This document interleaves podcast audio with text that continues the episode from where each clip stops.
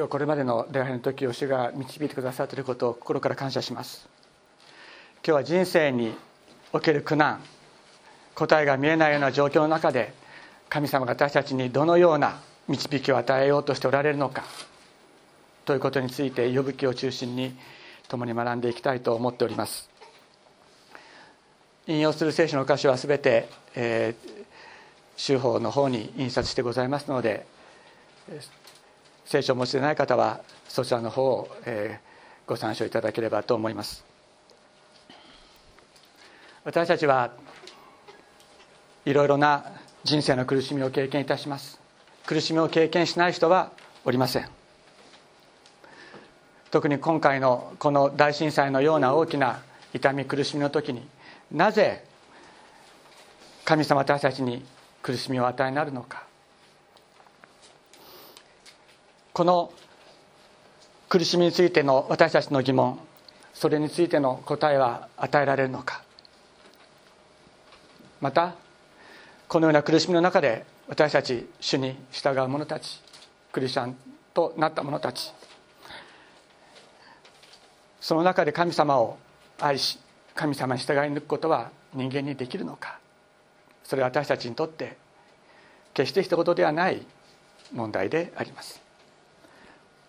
呼ぶ記という旧約聖書の書簡がありますこれは非常に、ね、非常に難関難解な、えー、書ででしてねあの一人で読んでてもさっぱりわからないというようなものでありますけれどもそれはなぜかというと呼ぶの心が揺れるからなんですさっきここまで神様に対する告白をしてたのにまた何でここまで落ちるのっていうようなところをこう繰り返すもんですから何が何だかわからないというようなそういうようなことにもなるわけですね。ここ以前、呼ぶ記通して元気の出る聖書の言葉でメッセージをお送りしましたけれども今日はですねそれをダイジェスト版といったらなんですけれどもぐっと縮めてポイントをですねエッセンスを共に学びたいと思っております。神様の守りと祝福によって栄えた族長の呼ぶという人がいました。この人はですね義人呼ぶと言われるほど正しい生き方をしていた。神様の前に正しいものであった。神様の前に正しいものであったということはこれは神様に愛された人でありまた神様に信頼された人であったということです。でこの呼ぶを神様は誇ったっていうんですね。見よこの呼ぶを。こんな素晴らしい人間がいるだろうかと言ってですね神様ははもう誇った自慢したっていうんですね。それほどの人であった。するとサタンが悪魔が言うんです。神様ヨブが義人なのはそれはあなたが彼を守ってるからですよ。あなたが彼を祝福してるからですよ。彼も苦しみに遭うなら必ず信仰を失いあなたを呪いますよ。あなたが守っているものがあなたに従うのは当たり前じゃないですか。というわけです。すると神様はですねじゃあ予部を攻撃してよいと。予部を試みてよいというそのような許可をサタンに与えたというんですね。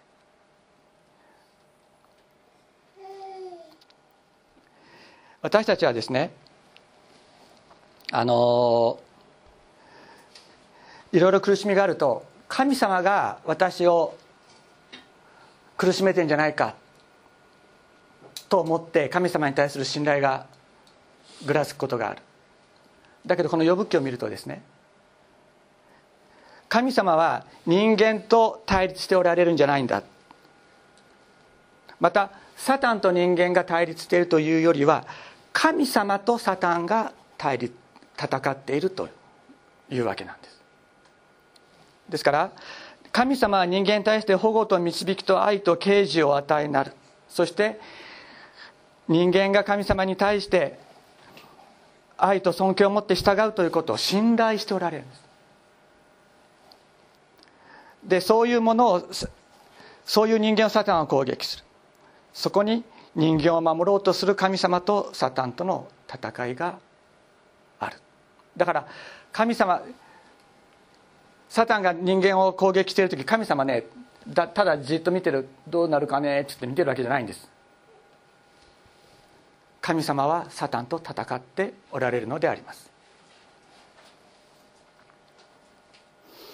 人間の誤解はどこにあるかというと神様が自分の敵になった。苦しみがやってやってきた時に神様が自分の敵になってしまったと思うところに人間の誤解がある。またそれは罪のために神様のことが分からなくなってしまった人間の姿があるのです。震災直後にある政治家が言いました。天罰であると。日本日本人が我欲を我欲を求めて生きてきたための天罰天罰であると言いましたけれども聖書はそのようなことは言わないのです。なぜか。イエス様が人間が受けるべき罰の全てをあの十字架のあのカルバリの十字架で全て受け取ってくださった。もう人間に与えられるべき罰はないのであります。だから私たちはね人生の苦しみがやってきた時に神様が自分を責めてる。神様が自分の敵になったと思わないように。本当に神様が私たちに与えてくださる聖書の言葉に耳を傾けたいと思うのです。呼ぶ記が私たちに訴えかけることは何か。それは信仰者はこうあるべきだってことじゃないんです。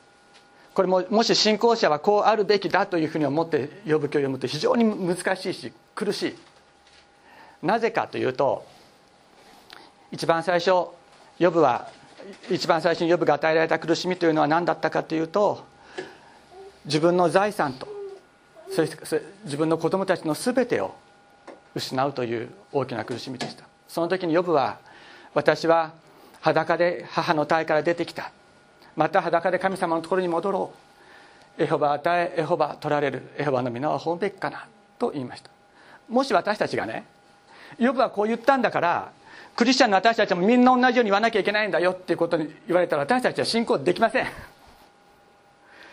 苦しいです。それをもし言わなければいけないのであればそう告白できる場合もあるでしょう。そう告白できない場合ももちろんあります。しかしそんな私たちを神様は握ってくださっていてそんな私たちをも神様は信頼してくださっているということを私たちは心に本当に覚えたいと思います。なぜかというとイエス・キリストは昨日も今日も常しえまでも変わることがない。ヨブを信頼しておられた神様はヨブがどんな状態になってもヨブに対する信頼をお捨てにならなかったのです。それと同じようにイエス様を信じイエス様に頼っている私たちに対する私たちもイエス様を信頼してますけれどもイエス様も私たちに対する信頼を持ってくださっている。それは永遠に変わらないのです。そのことそれを前提にですね私たちは聖書を読む必要があります。ここには信仰者のたどる心の奇跡があります。信仰に燃える時がありまた谷間を通るようなところがある。しかし私たちは揺れ動きます。しかし揺れ動かない方が私たちを握ってくださっているのです。3章にですねまず先ほども言いましたように彼は財産と子供たちの全てを失うということが起こった。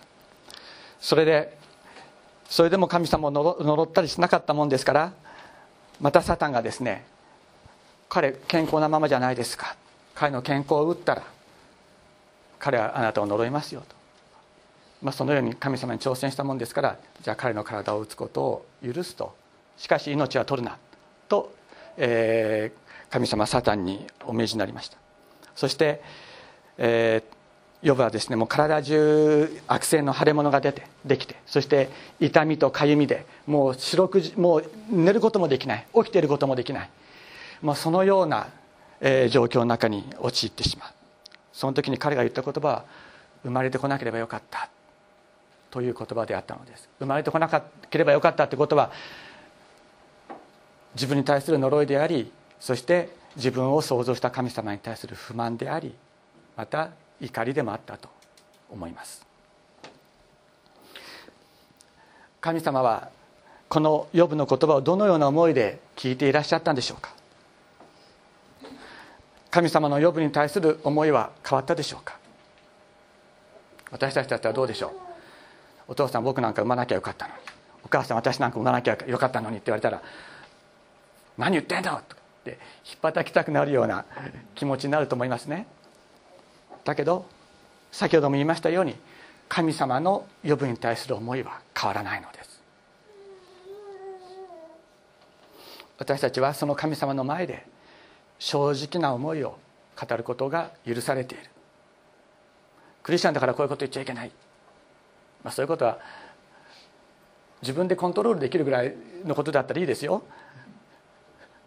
自分の自分でコントロールできるぐらいのことだったらコントロールしたらいいと思うしすべきだと思う。だけど自分で自分をコントロールできすることができないようなそういう痛み苦しみの中に私たちは陥ることがあるのです。そういう時に私たちは正直に自分の思いを神様に向かって語ってよいのです。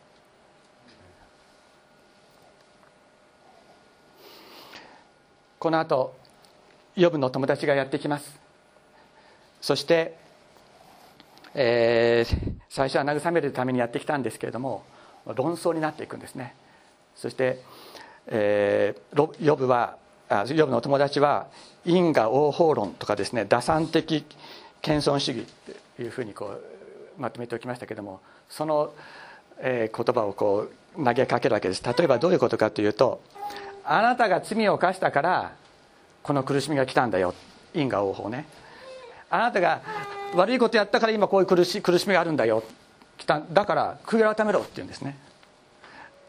でヨブは言うんです。それ私悪いことあるかもしれないけど。だけど神様はこれここまで私を愛し私を受け入れ祝福してくださった。私が何か悪いことやったからこういう苦しみが来たんじゃないんだと彼は言うんです。神様には神様の考えがあるに違いない。そしてまた他の人は言います。罪に対する神様の懲らしみを謙虚に受け止めるなら神様あなたを祝福するはずだ。そう思いますよね。私たちもそう言われたらうんそうかなって思うんだけどもこれ実は違うんです。これは神様に祝福してもらうために謙遜になろう謙虚になろうですよね。だから初めから謙虚じゃないんです。初めから自分自身が高められ祝福さえ高められることを目標としているわけだから目標として謙遜になるというのは初めから謙遜じゃないそれは。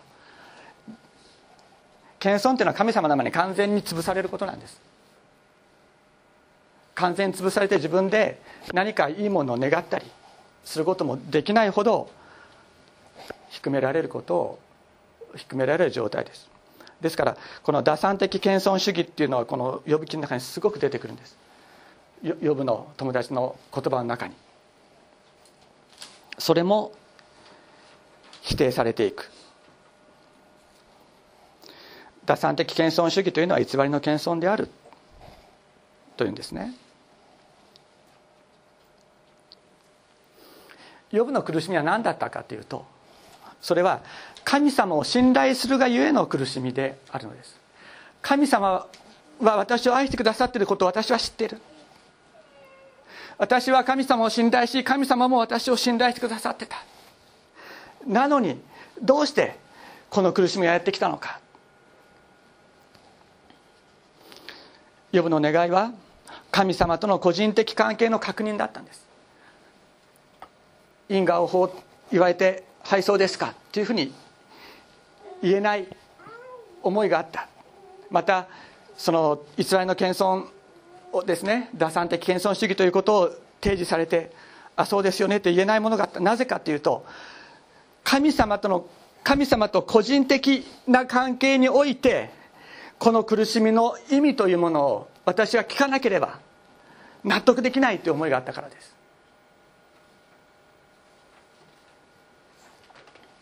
それは苦しみが大きければ大きいほどそうではないかと思います。ヨブの理解は神様だけが知っている秘密がある。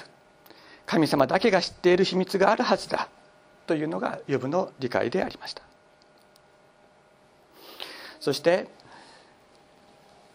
友人たちとの論争を通して彼は一つの思いを与えられていきます。それは私は知っている。私をあがなう方は生きておられ。後の日に塵の上に立たれること。を塵の上っていうのは自分の死んだ後の塵のことです。自分の体が朽ち果てて塵となってしまった後にその塵の上に立ってくださる神様が生きている。この方が私をあがなってくださる。私は死んだ後塵になった後でもこの塵になってしまった私をあがなってくださる神様がいるというそういう告白信仰告白を彼は与えられていく。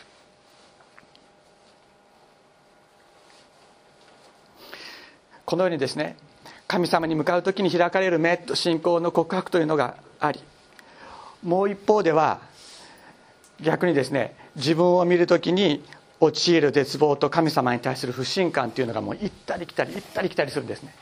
いっぺんそういうふうに信仰告白告白できればそのまま行けばいいじゃないって思いませんか、まあ、牧師だったらそう思いますよ。あのいっぺんそういうふうに信仰告白したんだからそのまままっすぐずっとね行けばいいじゃない。と思うけれどもそうはいかない。でまたなぜかというと実際に苦しみがあるからです。行ったり来たり行ったり来たりする。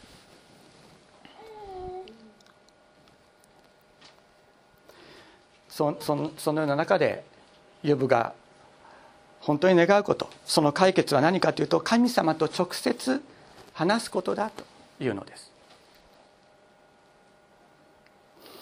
そしてついに彼は因果応報主義者打算的謙遜主義者との論争に勝利するんです。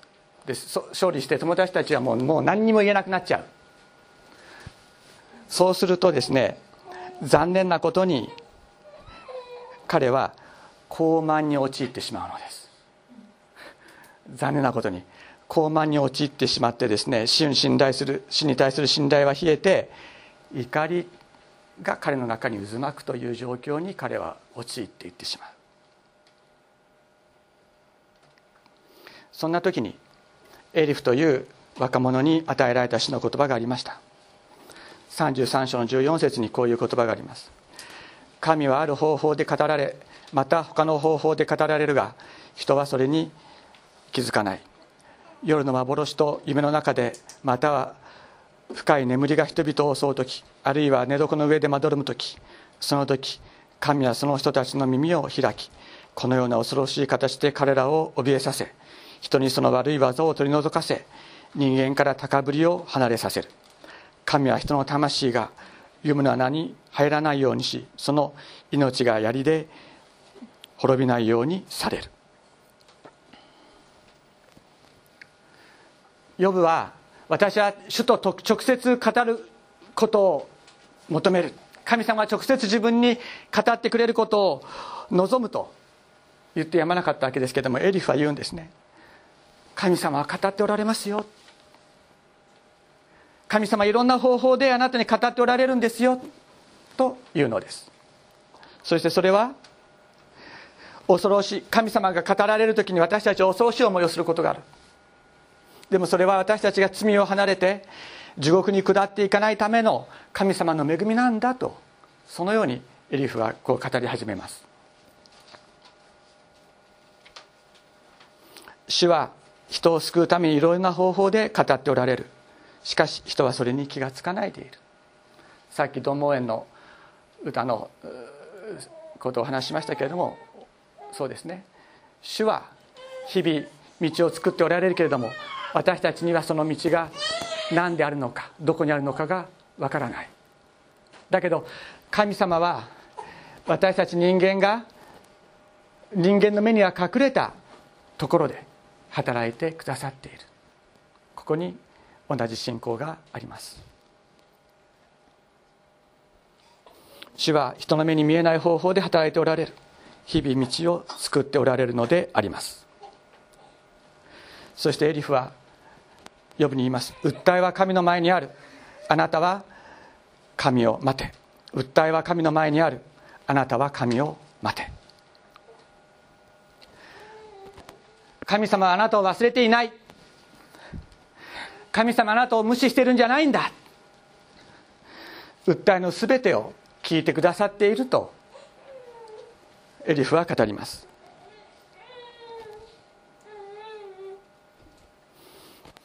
実は神様の方が予部を待ってたのかもしれませんね。信仰に燃えて信仰的な真理を語ったかと思うとまた神様を呪うような言葉の間で行ったり来たりする呼ぶその呼ぶの心が少しずつ整えられていくことを実は神様は待っておられたのじゃないか。エリフの言葉を通してヨブの心は整えられていきます。アモス書の4章12節にこのような言葉があります。イスラエルあなたはあなたの神に出会う備えをせよ。イスラエルあなたはあなたの神に出会う備えをせよという言葉があります。そして内面に働く主の啓示。そしてエリフの言葉によってヨブの中に神様に出会う備えが作られていく。その上で神様はヨブにご自身を表されるのです。主は嵐の中からヨブに答えて仰せられた。知識もなく言い分を述べ述べて摂理を暗くするこの者は誰か。さああなたは勇士のように腰に帯を締めよ私はあなたに尋ねる。私に示せとおっしゃいます。帯を締めるっていうのはですね役割を果たすものとして立つという意味があります。役割を果たすものとして立つという意味がある。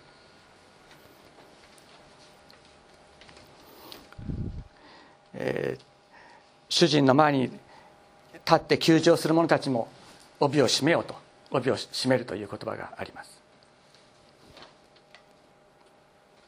そして勇士のように腰に帯を締めようと主がおっしゃる。あなたは勇士である。勇士として腰に帯を締めて立てとおっしゃる。肺の中に座って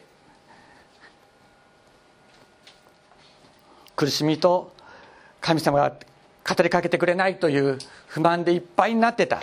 そういう呼ぶに向かってあなたは勇士であるとあなたの役割を果たすために帯に腰を腰に帯を締めて立ち上がれと神様は語られた。その言葉が呼ぶを立ち上がらせたのであります。神様は続いてご質問になります。私が地の元を定めた時あなたはどこにいたのか。あなたに悟ることができるなら告げてみようと。天地創造の秘密を知っているかと神様はお問いになった。もちろんこれは答えを求めてるわけじゃないんです。神様が私たちに質問なさる時がある。でもそれは答えを求めてらっしゃるわけじゃないんですね。例えばアダムとエバが罪を犯して神様の顔を、えー、逃れて隠れた時に「人よあなたはどこにいるのか?」と神様はお問いになった。でも神様はどこにいるか知ってるんです。彼らがもちろんあなたはどこにいたのか私が地の元を定めた時あなたはどこにいたのかあなたが悟ることができるなら告げてみようと。神様はこれヨブがそれができないことをもちろんご存知なわけです。神様の方で全部答えも知ってらっしゃる。だから神様の質問っていうのは答えを求めるための質問ではないのです。そうではなくてこの質問を通してご自身を掲示し関係を回復しようとするために神様は質問をなさる。そしておっしゃいます。カラスの子が神に向かって泣き叫び食物がなくてさまよう時カラスに餌を備えるのは誰か？あなたは岩間の野焼きが被む時を知っているか？身近が被むのに被むのを見守ったことがあるか？あなたはこれらがはらんでいる月を数えることができるか？それらが子を産む時を知っているか？主は命を大切にし創造し育て慈しむ方である。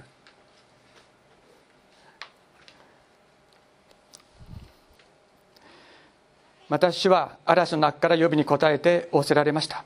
さあもうさああなたは勇士のように腰に帯を締めよこれ2回目ですね。さああなたは勇士のように腰に帯を締めよさあ誉れ気高さで身を装い尊厳と意向を身につけようとおっしゃる。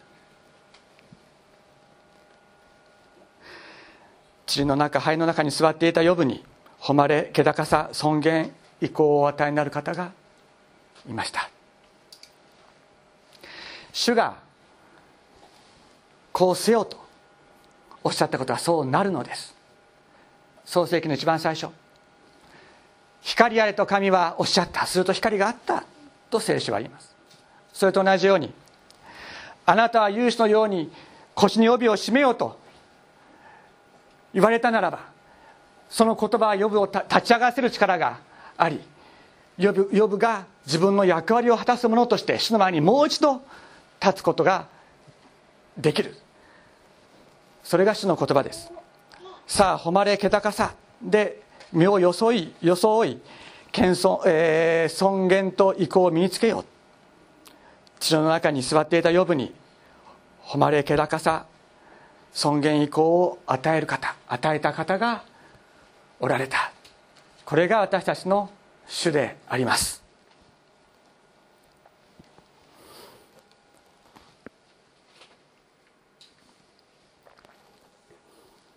主がヨブにご自身を掲示なさった時ヨブの中にある疑問そういうものは全て押し流されて消えていきました。ヨブは主に答えて言います。あなたには全てができること。あなたはどんな計画も成し遂げられることを私は知りました。知識もなくて摂理を覆い隠した者は誰でしょうか。誠に私は自分では悟り得ないことを告げました。自分でも知り得ない不思議を私は本当に高慢でした。というのです。どうか聞いてください。私が申し上げます。私はあなたにお尋ねします。私にお示しください。私はあなたの噂を耳で聞いていました。しかし今この目であなたを見ました。それで私は自分を蔑み塵と灰の中で悔い改めます。ヨブの質問と疑問と質問は何だったでしょうか？それはなぜ神様は私をこのような苦しみの中に置いたのかというのがヨブの質問であった。それに対して対して自分が望む答えというものは彼には与えられませんでした。しかし神様の答えはご自身を呼ぶに掲示する。ご自身を呼ぶに与えるというそういう答えであったのです。ヨブは告白しました。私はあなたの噂を耳で聞いていました。しかし今この目であなたを見ましたと。あなたとの個人的な直接な関係を与えられました。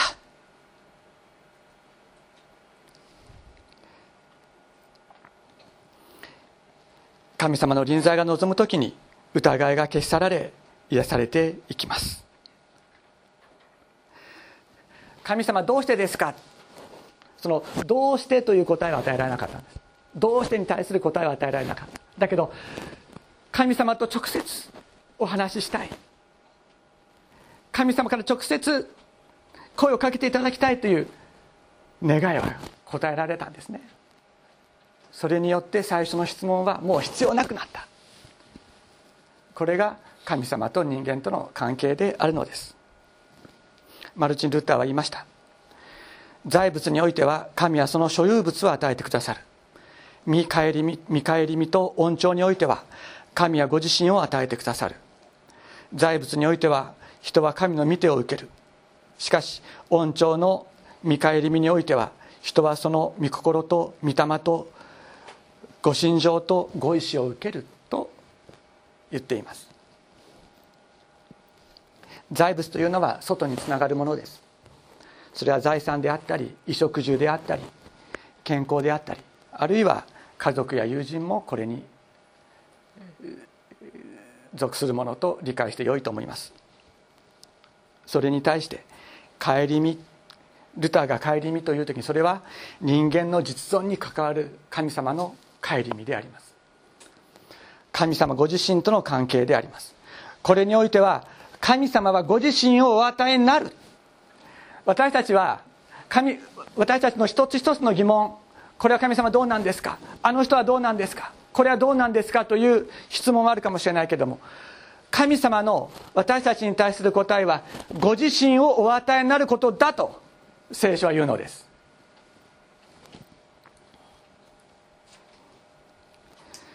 ヨハネの福音書にこのような言葉があります。神は実にその独り子をお与えになったほどに世を愛された。それは御子を信じる者が一人として滅びることなく永遠の命を持つためである。神が世を御子を世に使わされたのは世を裁くためではなく御子によって世が救われるためである。神は実にその独り子をお与えになったほどに世を愛された。使わされた与えられた御子は私たち人間の手によって殺されました。しかしそのことによってその流された父親と永遠の命によって私たちは救われたのです。神様は私たちの一つ一つの細かい質問には答えてくださらないかもしれない。しかし御子ご自身をご自身を私たちに与えてくださったのであります。この御子に触れる時に私たちの疑問は全て神様の前で消え去っていくのであります。パウロは告白しました。私たち全てのためにご自分の御子をさえ惜しまずに死に渡された方がどうして御子と一緒に全てのものを私たちに恵んで恵んでくださらないことがありましょう。神に選ばれた人々を訴えるのは誰ですか？神が義と認めてくださるのです。罪に定めようとするのは誰ですか？死んでくださった方。いやよみがえられた方であるキリストイエスが神の右の座につき私たちのために取りなしていてくださるのです。私たちをキリストの愛から引き離す者は誰ですか？困難ですか？苦しみですか？迫害ですか？飢えですか？裸ですか？危険ですか？剣ですか？あなたのために私たちは一日中死に定められている。私たちはほふられる羊とみなされたと書いてある通りです。しかし私たちは私たちを愛してくださった方によってこれら全ての苦しみの中から中において圧倒的な勝利者となるのです。私はこう確信しています。死も命も見つかいも権威あるものも今あるものも後に来るものも力あるものも高さも深さもその他のどんな被造物も私たちの主キリストイエスにある神の愛から私たちを引き離すことはできない。苦しみはやってきます。しかしそういう苦しみの中にある私たち一人一人に神様はご自身を与えてくださったのです。これからも与えてくださるのです。このことを私たちは本当に感謝しそして信じそして主の前に希望を持って生きていきたい。そして今苦しみの中にある方々一人一人に主イエス様が与えられているということを主イエス様の命が一人一人にのために流されたということそしてこの主イエス様の命が一人一人を生かしそしてもう一度立ち上がらせる力なんだということをお一人お一人が経験できるように祈り私たちも仕えていきたいと心から願います。お祈りしましょう。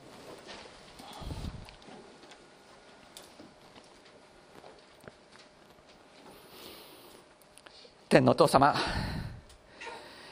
苦しみの中にある私たち一人一人をあなたは見てくださっています。苦しみの中にあっても苦しみの中にあってあなたに対する賛美の声が出ない時もまた喜びに満たされて賛美にいっぱい満たされている時もあなたは変わらず私たちを見てくださっています。私たちの中に置いたあなたの御霊を見てそして私たちをこんな私たちを信頼してくださっていることを感謝いたします。主イエス様私たちは苦しみの中であなたの道が見えないことがあります。自分の道を見失うことがあります。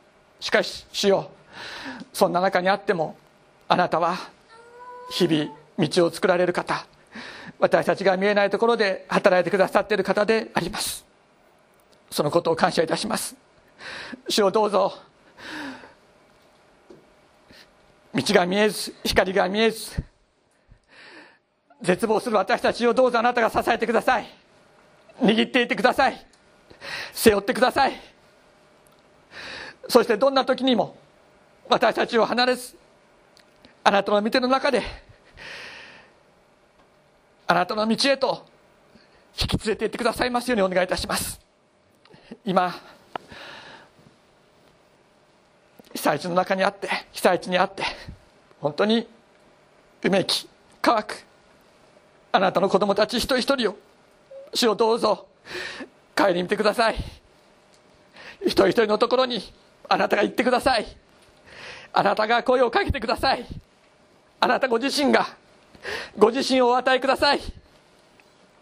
主よあなたがご自身を与えてくださったということを知るときに私たちはみんな立ち上がることができます。主をどうぞあなたご自身を掲示するあなたの御霊をお一人お一人に注いでくださいますように。私たちに注いでくださいますようにお願いいたします。また被災地の外で支援をする私たちどうぞあなたが私たちを愛してくださったように被災地にある方々を愛し支えることができるように導いてください。感謝して尊いイエス様の皆によってお祈りいたします。アメン。